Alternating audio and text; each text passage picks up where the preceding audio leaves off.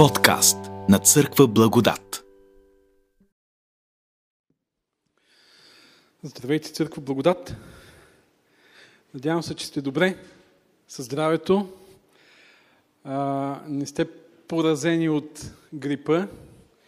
Някои вече паднаха геройски и ги няма сред нас. Налегло са.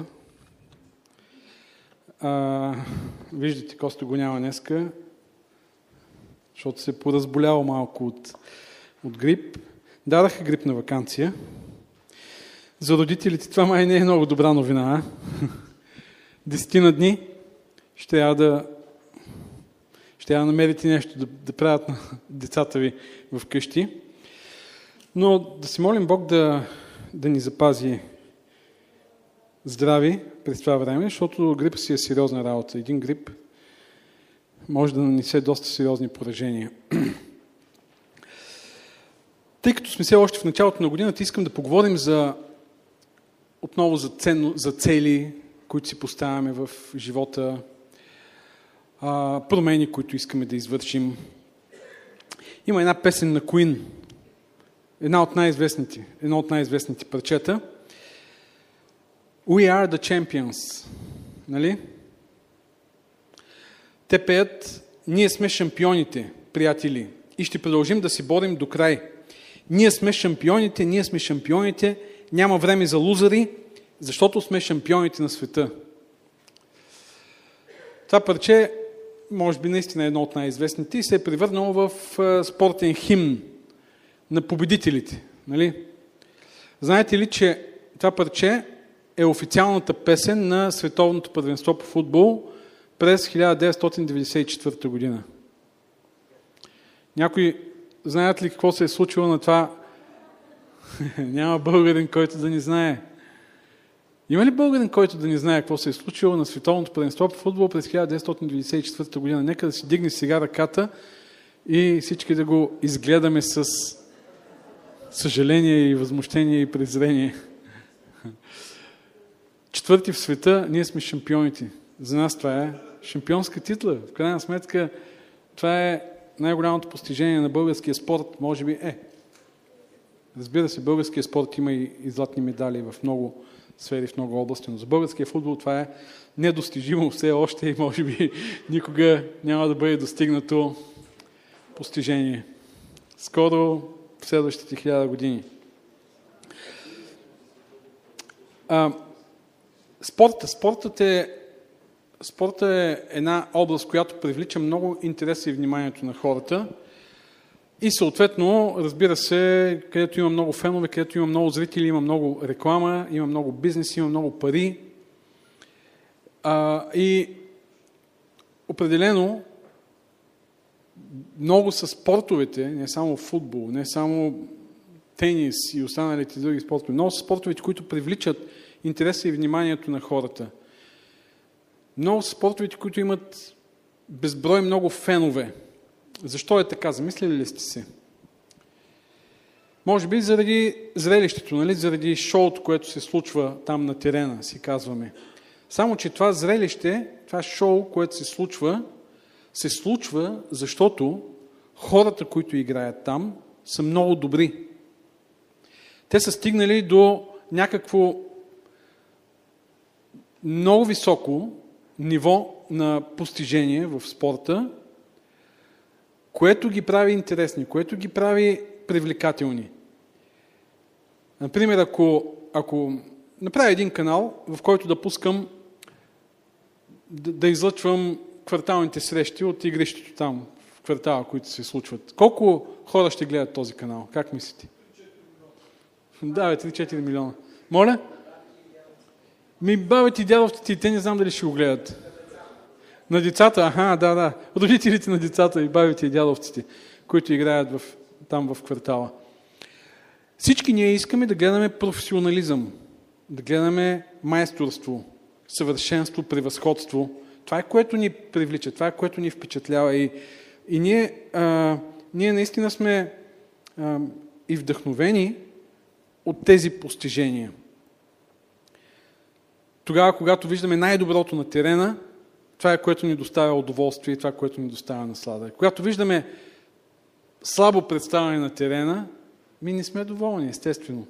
Но за да се стигне до това невероятно представяне и до това майсторство, хората, които са там, са направили много, за да стигнат. Никой не е случайно, няма случайно попаднал на световно първенство, на европейско първенство, на олимпийски игри, на каквито и да са други регионални, даже тук на местно ниво в страната или национални състезания. Няма как да попаднеш там случайно. Ти трябва да си вложил много усилия, много упоритост, много воля, за да си там. В древността спортните игри също са привличали интереса и вниманието по същата причина. И много често философите и всякакви оратори са давали за пример спортистите за майсторство и за съвършенство. Много древни философи и автори са ги използвали като иллюстрация, като пример. Апостол Павел прави същото на различни места и днес ще спрем вниманието си върху един текст, който се намира в 1 Коринтияни, 9 глава, от 24 до 27 стих, в който текст апостол Павел взима за пример спорта и го представя пред неговите читатели в Коринт, като ги предизвиква да, да, да преследват духовното майсторство, духовното превъзходство, духовното развитие в живота си. Нека да го прочетем. 1 Коринтияни 9 глава, 24 до 27 стих. Не знаете ли, че които тичат на игрището, всички тичат, а само един получава наградата? Така тичайте, че да я получите. А всеки, който се състезава, се въздържа от всичко. Те вършат това, за да получат тленен венец, а ние нетленен. И така, аз така тичам, не като към нещо неизвестно, така удрям, не като че бия въздуха, но уморявам тялото си и го поробвам, да не би като съм проповядвал на другите, самият аз да стана неодобрен.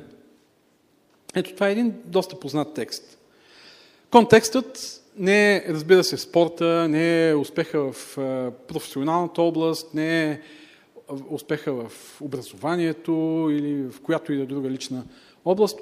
Контекст е духовния живот, духовното служение. Предишните стихове апостол Павел говори за своето служение, като, като апостол, като, като проповядващ Евангелието.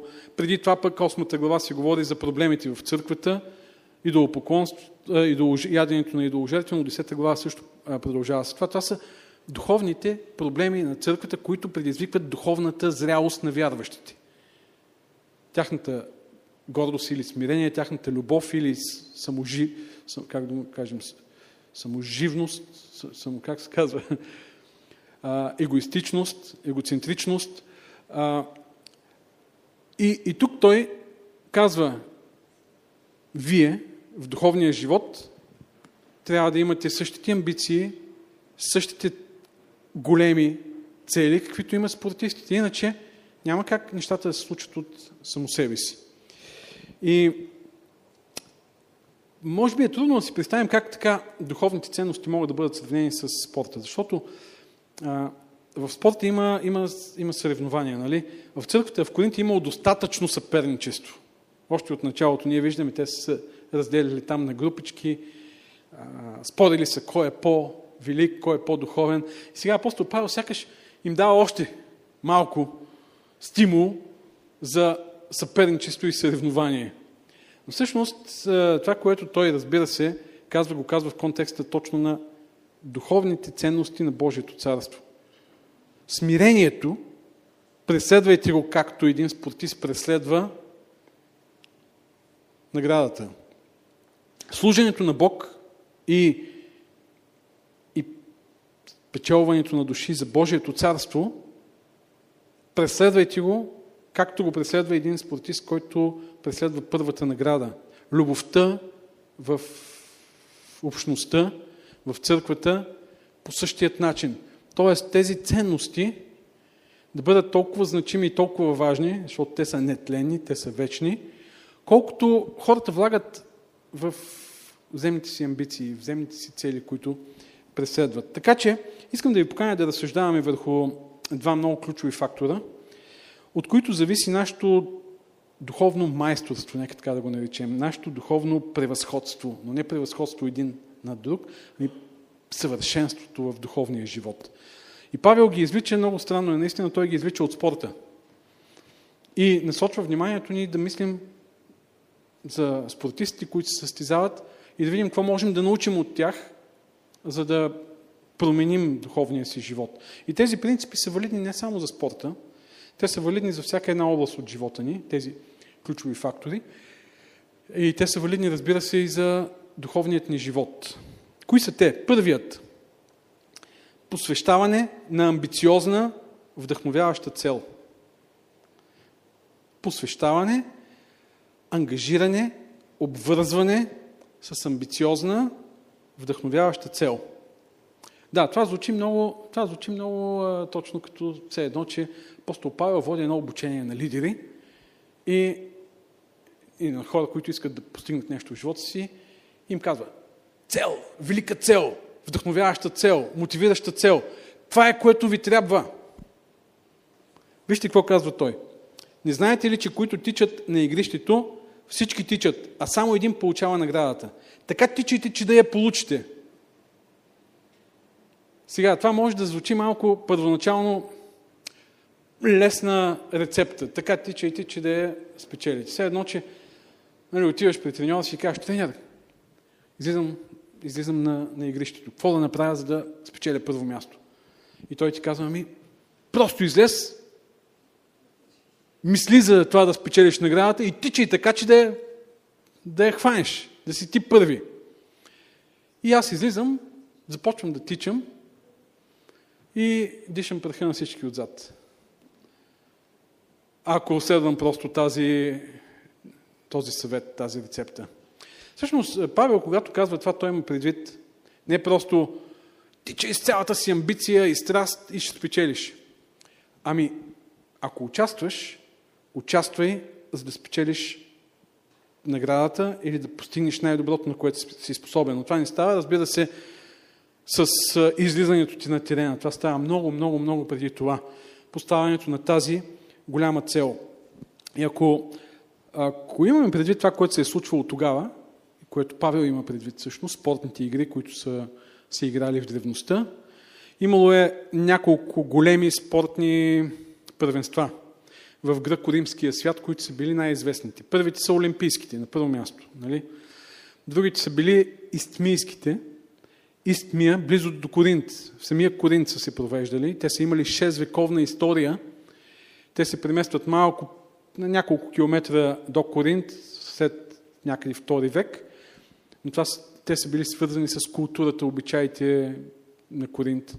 Имало е още едни, които около Делфи са се играли там, Делфийския оракул, където е. И още едни, на които им забравих името и местоположението, но това са били четирите. Втори по популярност са били тези около Коринт, които са се конкурирали с Олимпийските игри. Но, когато един участник е решавал да се включи в тези игри, знаете, знаете ли какво е правил?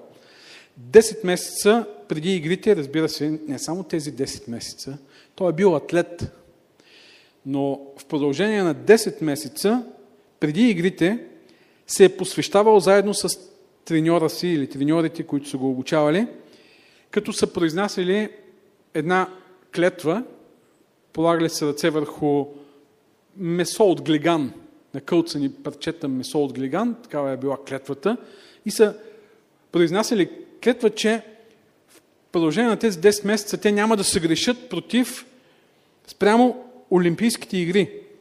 Ако става въпрос за Олимпийските игри, конкретно тук имаме един цитат от Епиктет, който говори за тази клетва. И в продължение на 10 месеца ще следват стрикно всички правила за подготовката. Те са се ангажирали с тази голяма цел, която им е предстояла да постигнат. И ето какво пише още Епиктет за участниците. Той говори за тази сериозна подготовка, която им е предстояла. Той казва, че всеки, който каже, аз искам да спечеля олимпийска победа, трябва да е наясно с високите изисквания, които са пред него. И буквално трябва да се подложиш на дисциплината, да следваш стрикно диета, да се откажеш от сладкишите, да тренираш принудително в точно определени часове, в жега и студ, да не пиеш студена вода или вино просто когато ти се прииска. Ти се ангажираш с нещо пред теб. И след като някой спортист вече се е подготвил, вижте какво пише Епиктет, сега Бог ти казва, ела вече на състезанието и ни покажи какво си научил и как си се тренирал, колко дълго си се упражнявал сам, сега дойде времето да покажеш дали си един от атлетите, които заслужават победа, или принадлежиш към множеството на онези, които просто обикалят по света и навсякъде са победени. Я да видим от кои си ти. От лузарите или от победителите. We are the champions. Нали? Ние сме шампионите. Доста сериозно звучи това и наистина победите са за хората, които ги приемат сериозно. Постиженията, резултатите са за хората, които ги приемат сериозно. С каквато цел се ангажираме, такава ще постигнем. Или няма как да, може и да ни я постигнем, може да имаме нужда от повече време, но ако не се ангажираме с дадена цел, няма да я постигнем. И това е начинът по който функционираме ние, начинът по който работи нашия, нашия тум, психиката ни. Когато си кажем, да кажем, поставяме си някаква цел, която изисква, вземем пак за пример спорта, изисква три пъти на седмица да бягам, като увеличавам разстоянията, разбира се, нали, но трябва да стигна три пъти на седмица по 6 до 10 км, ако искам да направя, да кажем, един полумаратон, примерно, като последните месеци трябва да увелича. Ако се ангажирам с тази цел и си кажа, искам след 8 месеца там, или 10 месеца, когато е маратона тук в София, октомври месец, да избягам полумаратон. Тогава аз трябва да си направя програмата така, че три пъти на седмица, четири да увелича, ако трябва, за да стигна до тази цел. Ако си поставя по-голяма цел, да кажем, да избягам цял маратон, тогава няма да ми стигнат тези три пъти на, на седмица. Сега импровизирам малко. Има си планове, програми, нали, не ви казвам точно как трябва. Не следвайте моя план, но давам пример. Тогава ще ми трябват 4, 5, 6, 7 пъти, понякога, айде да кажем един ден почивка, няма как, ако не вложа тези усилия, да постигна тази цел.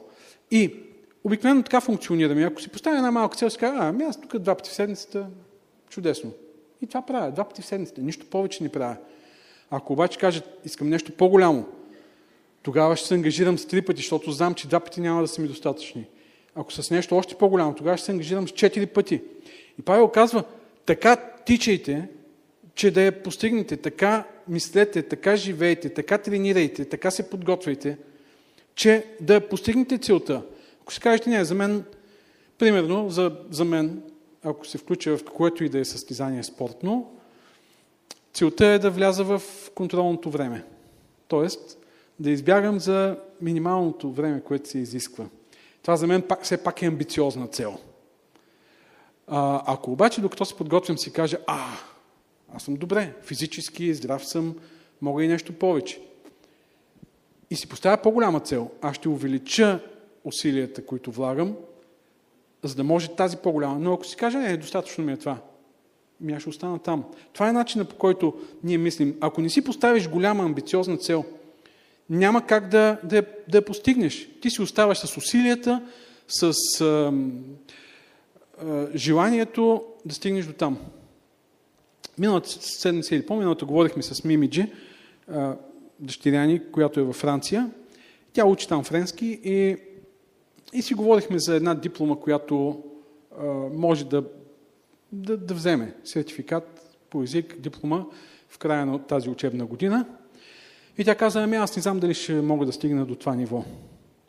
И аз като един добър треньор и казах, няма знам или не знам. Тук има каква е моята цел. Ако си кажа, ами аз не знам, ми дай да пробвам, чакай, чакай, чакай, чакай. Искаш ли? Ако искаш, тогава какво трябва? По колко часа на ден да учиш? Иначе няма да стане. Какви междинни изпити трябва да вземеш? Искаш ли? Поставяш си го за цел. И тя каза, да, поставям си го за цел. Добре, това е начинът, а не, ми дай да видим дали ще може. Никой не ти гарантира успех.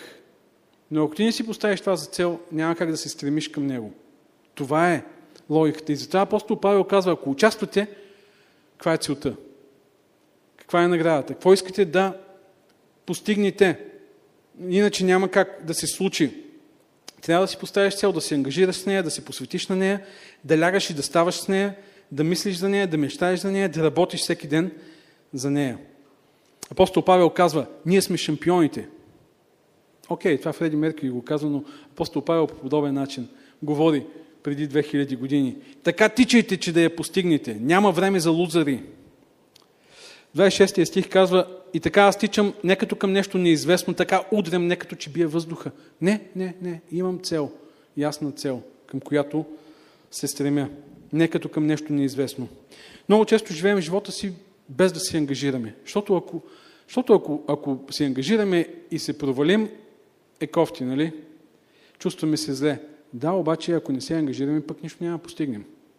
По-добре да ни е кофти, че не сме успяли да си извлечем полуките и следващия път по-добре да, да планираме това, което искаме да постигнем.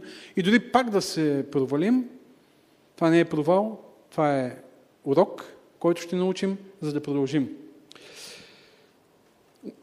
Тоест, вместо да живеем живота си, ами дай да видим какво ще се получи, не. Ще се науча да правя един завършен клип с надписи, с музика, с overvoice, всичко, което е необходимо на дадена видеопрограма. Това е цел. И това е ясно. Иначе, ми даеш, пробвам да се науча да работя с някаква видеопрограма. Ми пробвай да видим какво ще се получи. Не, искам до края на този месец аз да имам завършен един клип. И тогава ще вложи всичките си усилия, време и така нататък. Или ще покрия изискванията за дадена диплома. Или ще се сертифицирам като специалист в дадена област. Ще науча някакъв занят и ще получа правоспособност да го упражнявам. А, ще си подготвя да участвам в това или това състезание, като бъда от първите 100, 150 или 50 или 20, в зависимост от възможности, които имаме. Павел това, това говори. Участвай така, че да получиш наградата. Коя е наградата?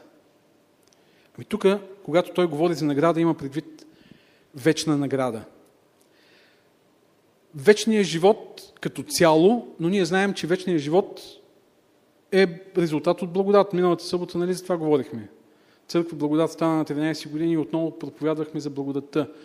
По благодат, не чрез дела, за да не се похвали никой, дар от Бога, чрез вяра, ето, имаш. Само, че, когато Библията говори за наградата, тя има предвид и много други неща. Има, ние изграждаме вечното царство тук на земята. И наградата са и онези, които печелим чрез нашето служене.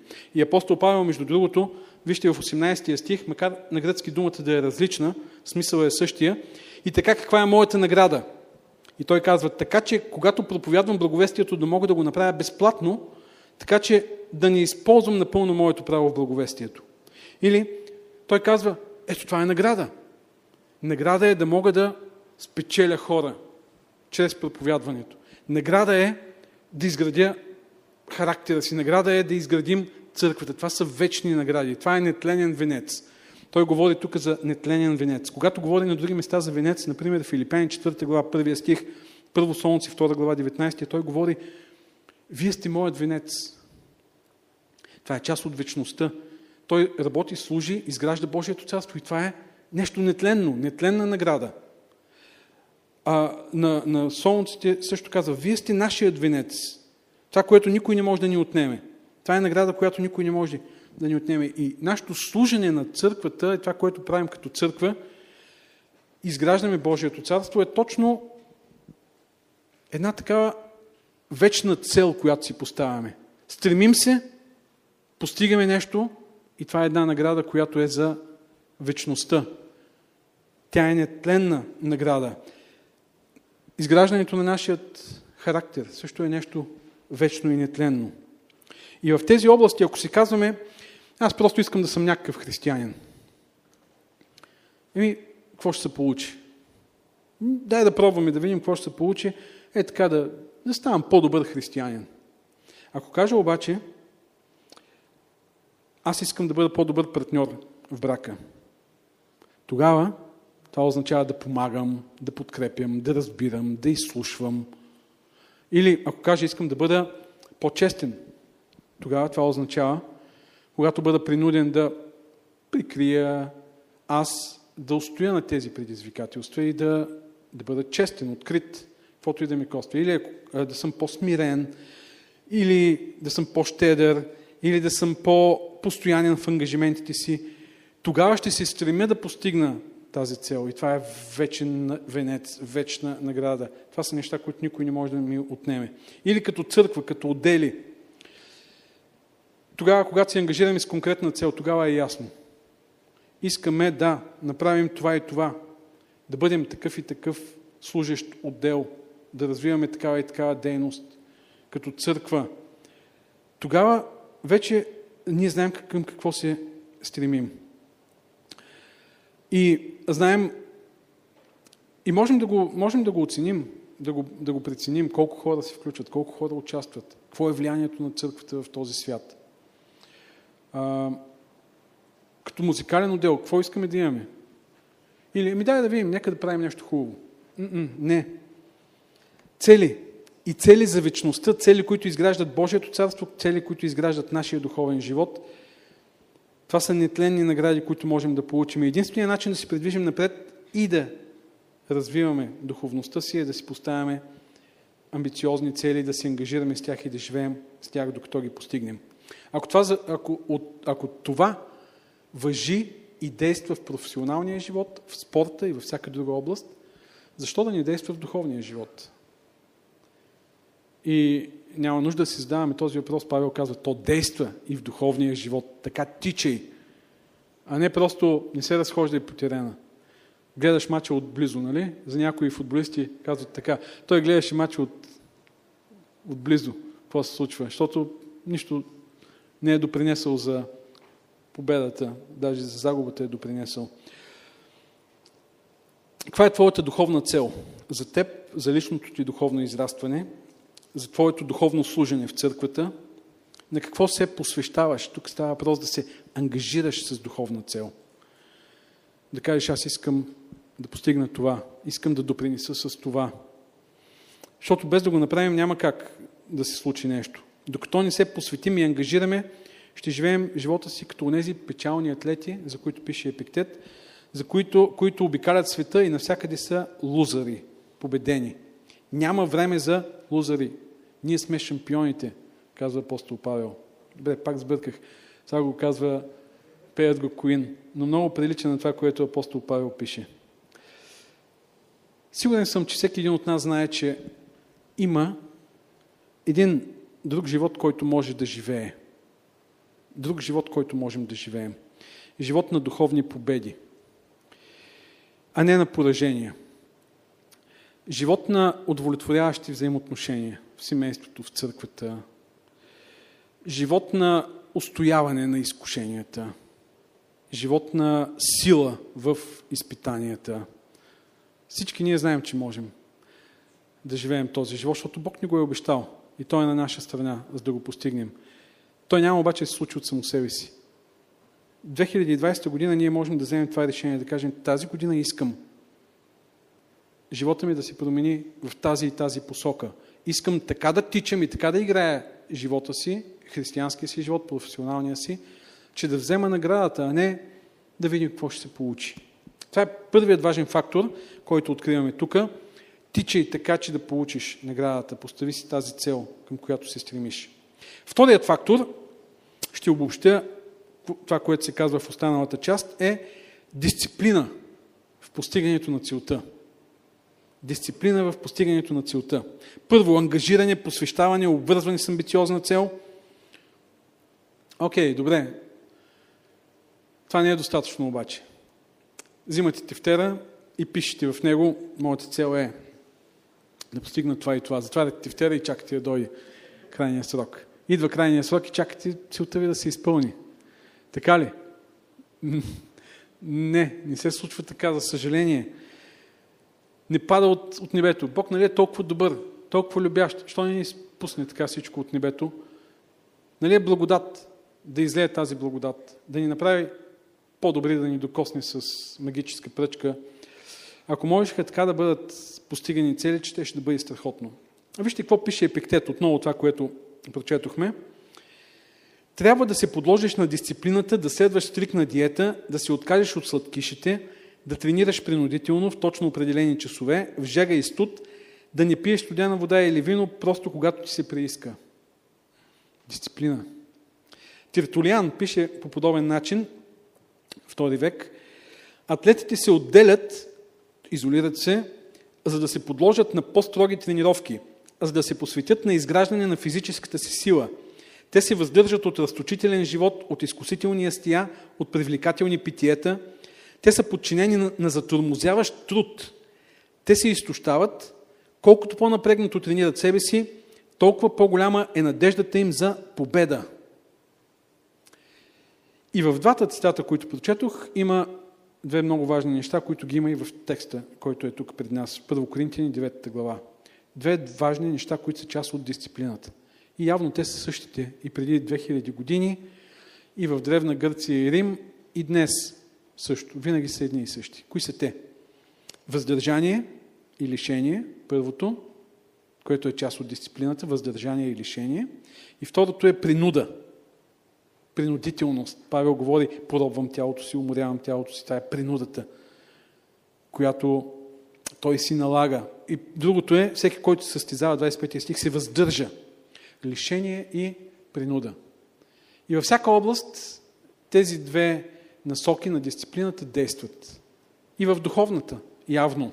Може би повече от всичко даже.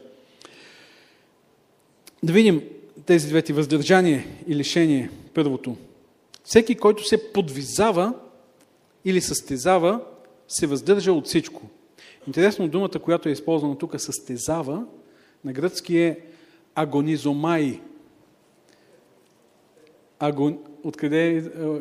Позната ли ви е тази думичка? Агонизомай. Да агонизираш. Агония. Състезанието е агония. Свързано е с напрежение. Нашата думичка съвременна агония, идва от тази дума. Ти водиш битка. Не само външна, водиш и вътрешна битка. С себе си, с страстите си, с нежеланието си, за да можеш да стигнеш до там, на където си се запътил. Агония е, така е. Така че кексчета, еклерчета, фантичка, количка, бургерчета, пържени картофки, нарочно ги казвам в умалителен в умалителна форма, трябва да, ако искаш да, да постигнеш нещо в спорта, ами ще я малко да ги позабравиш тези неща. Колкото и да са ни скъпи и милички някои от, от лакомствата, с които сме свикнали. Но въздържанието е свързано не само с това да... Ако говорим за спорта и за всяка друга област, не само да, да поддържаш формата си, физическата, енергията физическа, която ти е необходима, точната, подходяща енергия, за да можеш да постигнеш нещо. Въздържанието и лишението е много важно, защото то е свързано и с стимулите. Ограничаването на стимулите е много важно, ако искаме да постигнем някаква цел. На тези приятни, създаващи комфорт, създаващи еуфория, стимули. Ако искаме да постигнем нещо, трябва да ги ограничим. И, и това е научно така. Когато съвременните учени изследват мозъка, те установяват, че тогава, когато ние го подлагаме много на, на всякакви такива удоволствия и ни е приятно, ние нямаме желание да постигнем нещо. Представете си, имате всякакъв джънк фуд, примерно чипсове или всичко, което вие харесвате. Добре. Имате всякакви неща за пиене. Имате достатъчно много време свободно, да кажем, и компютърни игри, ако обичате да играете, филми, ако обичате да гледате, някакви други забавления. И сега си представете, че сте си поставили някаква възвишена цел, велика цел. Имате ли, ще имате ли стимула да я преследвате? Когато имате всички тези неща и сте изцяло в социалните мрежи, лайкове, забавлявате се, много трудно. Умът ни казва, о, хубаво ми е тук, нека да си стоя тук. Когато обаче подложим себе си на лишение, тогава ние започваме да мислим за удовлетворението, което ще получим тогава, когато постигнем тази цел някъде в бъдещето. Даваме си сметка, осмисляме и, че едното е, то, то е безсмислено, то няма полза от това. Какво правиш тук? Само някакви временни удоволствия си доставяш, ама какъв е смисъла? Какво се случва с тебе? Изграждаш ли се? Постигаш ли нещо? Не. И точно за това е много добра стратегия, ако се стремите да постигнете нещо, въздържание и лишение. В тези условия може много повече да постигнем, отколкото в някакъв такъв охолен, а, разложен живот, в който имаме всичко, всякакъв комфорт, нямаме никакъв стимул да вървим напред. Лайкове, социалните мрежи, а, развлечения, забавления. Ето защо постът в духовния живот е много важна дисциплина. Постът от храна, когато постиш, когато се въздържиш от храна, от определени питиета, да пиеш само вода, нищо друго да кажем, въздържиш се от социалните мрежи, въздържиш се от секс, въздържиш се от кафе. Нищо не чувам. От кафе. Някой може ли да се въздържи да пости от кафе? Добре, окей, въздържаме се от всичко друго, но не е от кафе. Това би било ад, може би, за някой. Между другото, не знам дали сте забелязали, ако пиете редовно кафе, като спрете за три дни и започва главоболие, дискомфорт и така нататък. Не, няма да ви агитирам за нищо, но когато се въздържим от такива неща, тогава може да изпъкне малко по-ясно духовната цел, връзката с Бога, промяната, която искаме да направим в живота си. Разбира се, необходимо е да превъзмогнем и това раздразнение на глад, на нервност и всичко останало, но когато ги няма тези неща и е само Бог и връзката с Него, тогава нещата стават по-различни. Това е, това е смисъла на лишението, това е смисъла на въздържанието. Не само килограмите да поддържаме или нещо друго, ами махането на всичко, което дава приятен стимул на мозъка, на тялото ни и търсенето на нещо, което е отвъд това, нещо по-далечно, нещо по-дългосрочно. Малкъм Гладуел в книгата Давид и Голият, аутсайдери, неприспособленци и изкуството да се сражаваш с гиганти, пише за хората, които са били аутсайдери и са успели в живота. И той дава примери за хора, които са имали доста трудно детство, труден живот, но това им е помогнало да се изградят като личности, точно този дискомфорт, в който са живяли, да се изградят като личности и да постигнат някакви големи успехи. Интересното, което той казва е, че много от тях след това си казват, аз не искам моите деца да живеят в лишение. И им създават всякакъв комфорт, всякакви удобства и по този начин ги развалят. И той казва, това, което тях е изградило, те лишават децата си от това, което ги е изградило. Защото, и после се чудят, защо така? Какво не успях да предам на моите деца? Ами когато имаш всичко, всякакъв лукс и удобство, как ще стремиш към нещо по, по-голямо? И тук една тайна жени за мъжете ви. Ако искате да ги накарате да правят нещо повече, стига готвене само, стига редовно ги задоволявайте всякак си, оставете ги малко да пострадат. Им кажете, постигни нещо. Само внимавайте, разбира се, да не ги изпуснете, да не ги изгубите. Но малко дискомфорт трябва, за да си кажеш, а, аз имам всичко, значи какво? Окей, живее си така и нямам никакъв стимул да постигам каквото и да е. Трябва малко дискомфорт, трябва малко стремеш към нещо повече, иначе когато имаш всичко, не ти си иска да правиш нищо. Павел говори за себе си, 15 стих, той казва, аз не съм използвал нито една от тези наредби, когато става въпрос за неговото служене, че е трябва да бъде подпомаган. И той се лишава. Лишава се от много неща, за да може да даде Евангелието. Не можем да бъдем успешни като църква, ако не се лишаваме. Ако не се отделяме, ако не отделяме време, ако не отделяме усилия, средства и всичко останало. Всички искаме да ни е комфортно. Идваме на църква, да ни е приятно. Някой да организира богослужението. Няма как да стане, ако не се лишим от един час, да кажем, събота сутрин, по-рано да дойдем и да направим нещо. Ако не се погрежим за цялата организация на събития, на служения, служения, които има в църквата. Днес ще има събиране на женския отдел. Ами някой трябва да помисли, да го организира, нещо да направи за това. Това е лишение. Няма как. Без лишение няма развитие, няма израстване, няма лично и духовно израстване в живота ни. И интересно, Павел казва, те правят това за тленен венец. Състезателите в древността.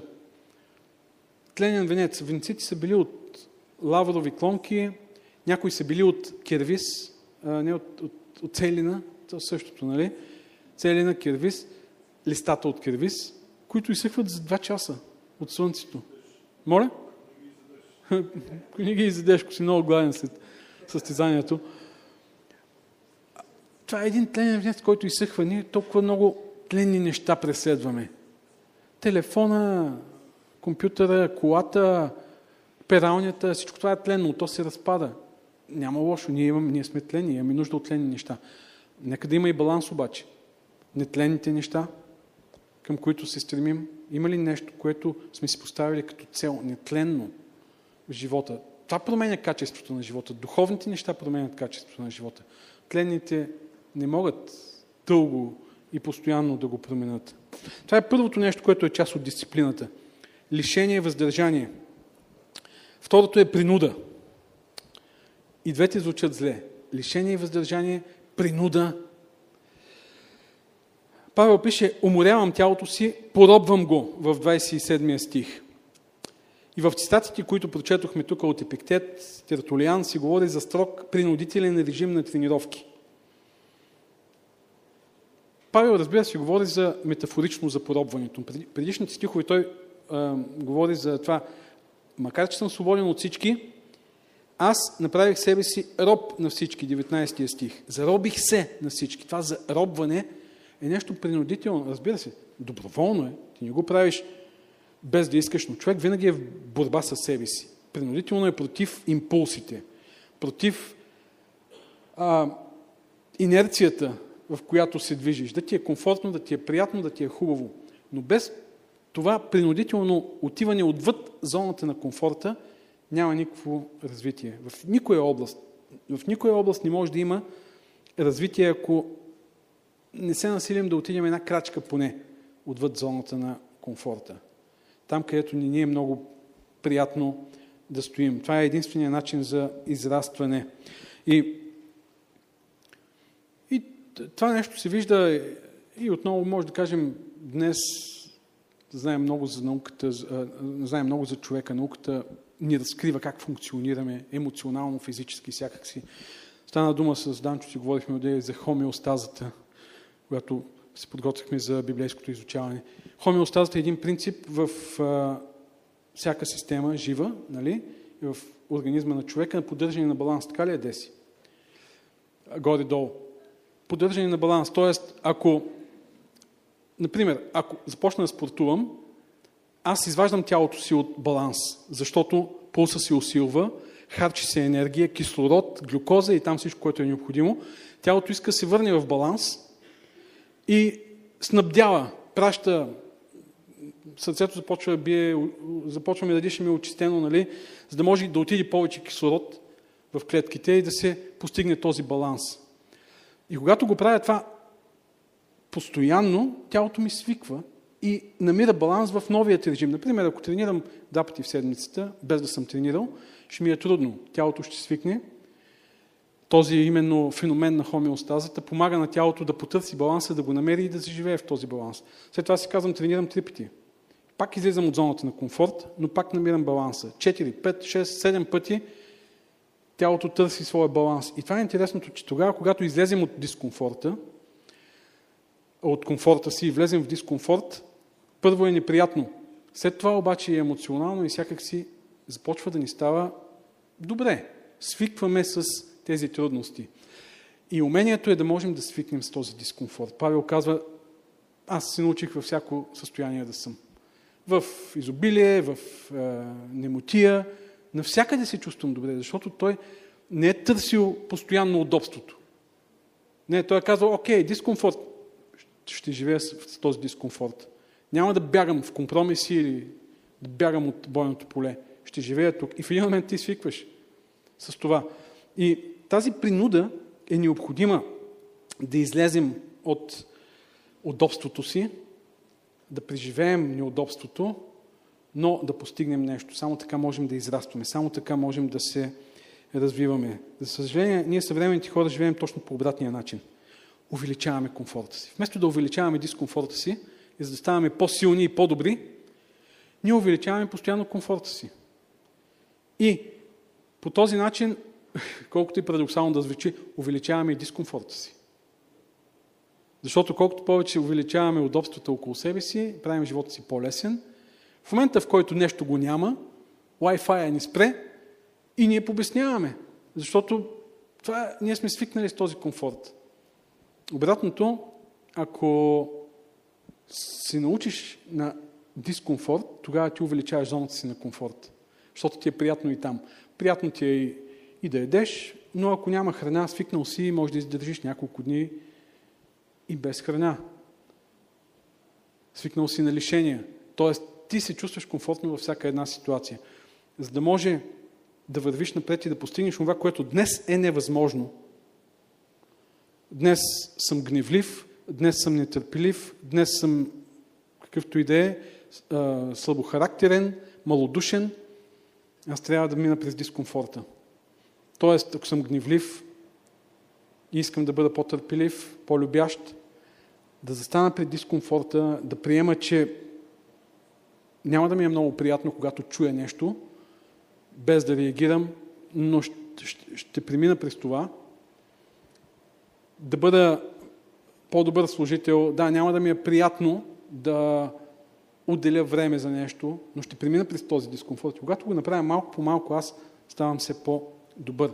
Поробвам тялото си, уморявам тялото си. Това е което ни развива. И Павел всичко пише, всичко това правя, за да ни бъда дисквалифициран.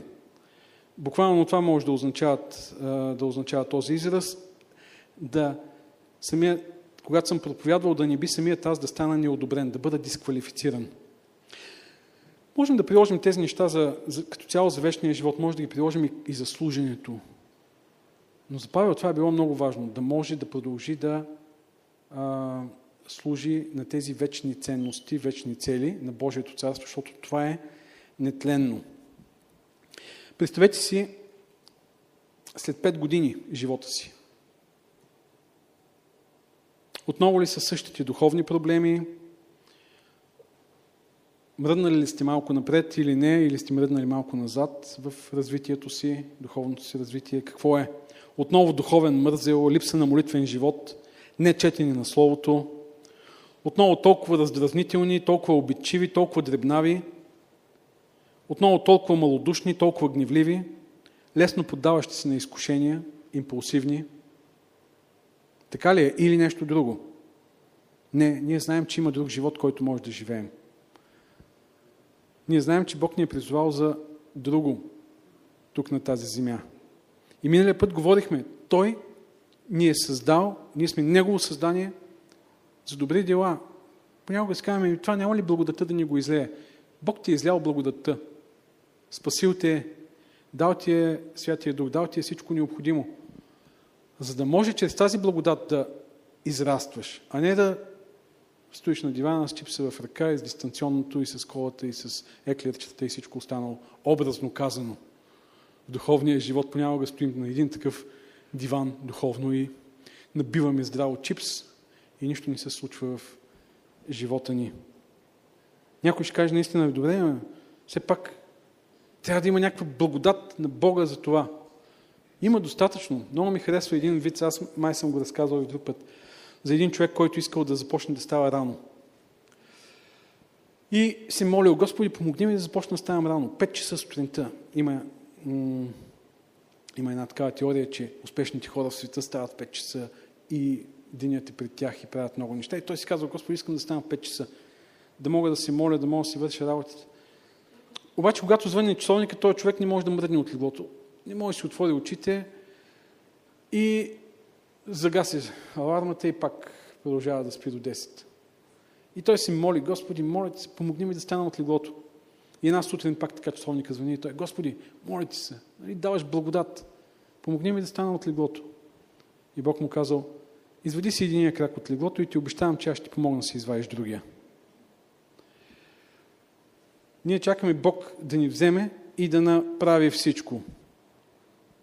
А Той иска да види дали ние се стремим към тази цел, дали наистина искаме да я постигнем. Ако ние си извадим единия крак от леглото, дали Бог ще ни извади другия или просто ще имаме желание и мотивация да си извадим другия, важното е, че ще можем да се придвижим напред. Бог ни е обещал, че ще бъде с нас. Той ни е дал всичко. Павел казва много интересно в 1 Коринтияни 15 глава, пак много показателен текст.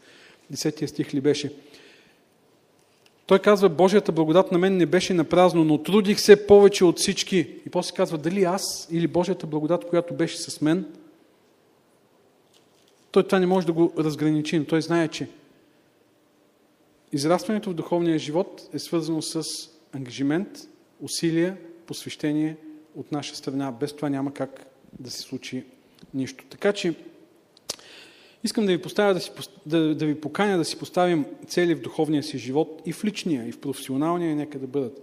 Но тук си говорим за нетленните най-важни цели. Всичко това, което казахме, въжи за всяка област от живота ни. Най-важното от всички е това, наше, нашето духовно израстване. Да си поставим цели, амбициозни, да се ангажираме с тях и да ги преследваме с лишение и принуда. Ние сме тези, които преценяваме каква, какво лишение е необходимо и каква принуда, но ако не, не поставим някакви ограничения в живота си, на нещата, които ни заливат, защото съвременният живот е пълен с а, отклоняване на вниманието, с а, а, разсейвания, с удоволствия, малки или големи. Ако не поставим някакви ограничения, няма как да се развиваме духовно.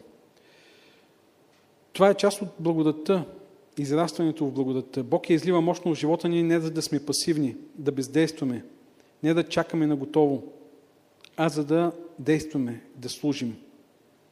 Ние сме създадени за добри дела. Апостол Павел пише в Филипяни 3 глава, 12 стих, и с този стих ще приключим. Не, че съм сполучил вече, нито, че съм станал вече съвършен, но се впускам в гонитба, да но уловя, защото и аз бях уловен от Христос Исус. Вижте, ние сме били уловени. Бог ни е намерил, Той ни е спасил, Той ни е уловил. Сега обаче това е играта на гоненица. Ние гоним ние се впускаме напред, за да уловим. Това, че сме уловени, не означава край на играта. Това означава от тук нататък участие в играта. Гони, моля? Да, означава да продължим играта и да, да продължим да преследваме тази цел, която е пред нас. Най-великата цел Исус Христос. Той в нас и ние в Него, за да бъдем духовно в пълнота и съвършени. Бог да ни благослови за това. Амин.